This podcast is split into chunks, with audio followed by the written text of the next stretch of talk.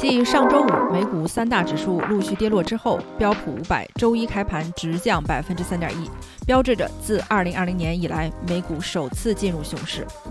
美国国债收益率也在周一上涨至十年来最高水平，基准十年期国债收益率从周五的百分之三点一五六上涨至周一的百分之三点三二五，两年期国债收益率也从百分之三点零四七上涨至百分之三点二五二，为二零零七年以来最高水平。比特币交易价格在市场预估继续升高的基准利率下，跌幅将近百分之二十，达到了自二零二零年以来的最低水平。欢迎来到德贤电台，我是主播小书童。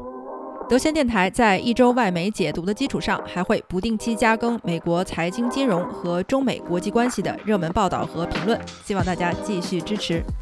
据《华尔街日报》六月十三日下午报道。由于投资者对高通胀和再次上调基准利率的担忧，标普五百指数在周一开盘之后直入熊市，并影响美国国债收益继续上升，加密货币交易大幅度跳水。标普五百在周一下午下跌百分之三点一。如果下跌趋势持续到收盘，则大盘指数将会从上一个高位下降超过百分之二十，标志着自二零二零年以来首次进入熊市。股市今年受应对超发的疫情补贴下的不确定政策的影响，已经出现了大幅度起伏。上周五，在五月份通胀率百分之八点六的数据公布之后，市场继续反应强烈。Hargreaves Lansdowne 的资深投资和市场分析员 Susanna Strader 称，美联储应对高通胀的表现再一次让市场失望了。市场已经对美联储有效控制通胀的能力失去了信心。目前能够预测的货币政策都已经失效。过热的美国经济很有可能已经失去了软着陆的时机。周一开始，期货交易显示了市场对于美联储在年底之前将基准利率总体提高百分之二点五的估计达到百分之八十一，较周五的百分之五十大幅上涨。瑞银的财产管理分析师 Karen Ganesh 表示，看上去通胀将会持续更长一段时间，基准利率将会继续上调。在疫情期间一路飙升的科技股，在周一也遭受了大幅下降的重创。苹果股价下降了百分之二，亚马逊则下降了百分之五点六。芯片生产商 Nvidia 的股价下降了百分之六点四，特斯拉则下降了百分之四点五。Meta Platforms，也就是 Facebook 的母公司，股价下降了百分之四点六。Bel Air Investment Advisors 贝尔莱尔投资顾问公司主席 Todd Morgan 表示，当恐惧开始弥漫。并且投资者纷纷清空离场的时候，熊市就开始了。但是对于接下来两个月内通胀是否能够得到控制，以及夏季过后由于需求下降导致油价下落等等因素是否能够影响市场信心，Todd Morgan 表示应当持乐观态度。中国疫情风控结束对于供应链的积极影响就是一个重大利好消息。瑞银的财产管理分析师 Grant Ganish 对于美国经济的总体表现还是给予了较高的评价。他说。美国经济增长长期来说应该是没问题的，但欧洲就不好说了。他们面临经济下滑的压力更大，也更有可能提前进入经济衰退。美国国债收益率也在周一上涨至十年来最高水平，基准十年期国债收益率从周五的百分之三点一五六上涨至周一的百分之三点三二五，两年期国债收益率也从百分之三点零四七上涨至了百分之三点二五二，是二零零七年以来的最高水平。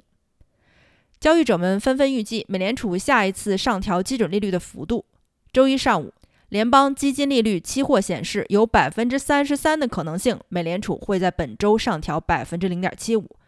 根据最新的通胀数字，投资者预计基准利率最终会在明年春天之前上调至接近百分之四。此前几次不断上调基准利率，已经是美联储二十年来最为激进的调整政策。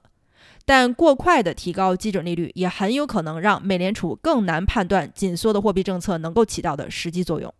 道明证券的资深美国利率分析员 Janet Goldberg 打了个比方说，过于激进的行动就好比边倒车边看后视镜，等错过了出口才会意识到。与此同时，最大的加密货币贷款方之一 Celsius Network 在周日晚上通知用户。由于极端的市场环境，平台所有的取款、互换交易等都暂时停止。该平台在一份网上公告上写道：“我们为了保护整个用户群体的利益，维持资产流动性和运营的稳定性，不得已采取了以上对于我们的资产实施保护的措施。Celsius Network 利用将用户存款提供贷款获得收益。截止至五月十七日，该平台总共管理超过一百一十八亿美元的资产，拥有一百七十万左右的活跃用户。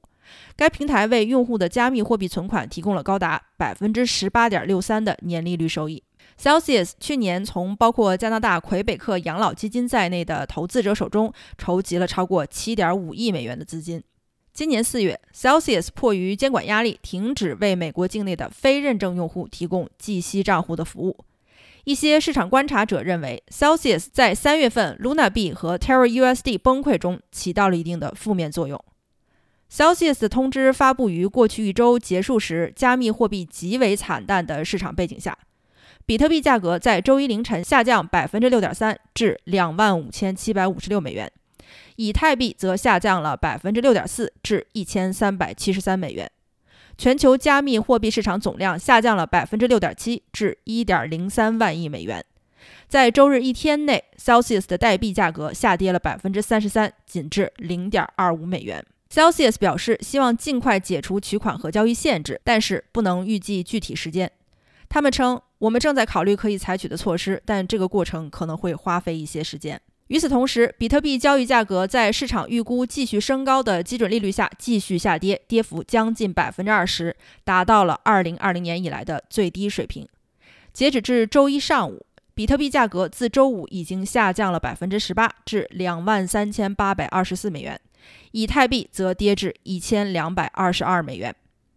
由于投资者继续担忧美联储会持续上调基准利率，美国国债收益率升高，高风险产品如加密货币面临的抛售压力是前所未有之大。在疫情期间复苏的短期股票交易和对高风险高回报金融产品的兴趣，导致加密货币在二零二零年下半年受到了投资者的青睐。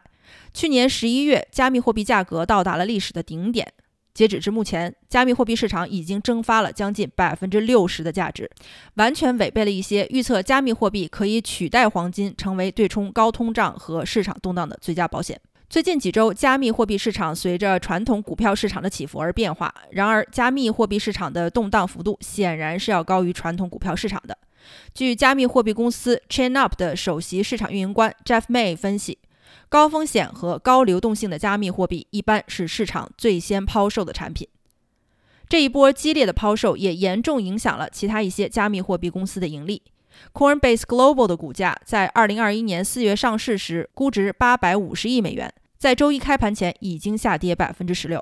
仅上周五一天就蒸发了2022年市值的77%。IDEG 资产管理公司的首席投资官 Marcus Thelen 认为。加密货币投资者相信，如果通胀还得不到缓解，美联储将继续采取更为激进的货币政策。公众对于美联储能够有效控制通胀的能力已经失去了信心，但这有可能让加密货币重新变得更有吸引力。美政府官员已经警告过投资者加密货币交易的风险。财政部长耶伦上周就指出，对于退休投资者来说，加密货币的风险过高。五月十日，证券交易委员会主席 Gary Gensler 也说过，他担心许多投资者会被 Terra USD 崩盘导致的加密货币市场暴跌伤及筋骨。今天先聊到这里，我是小书童，我们下期加更再见。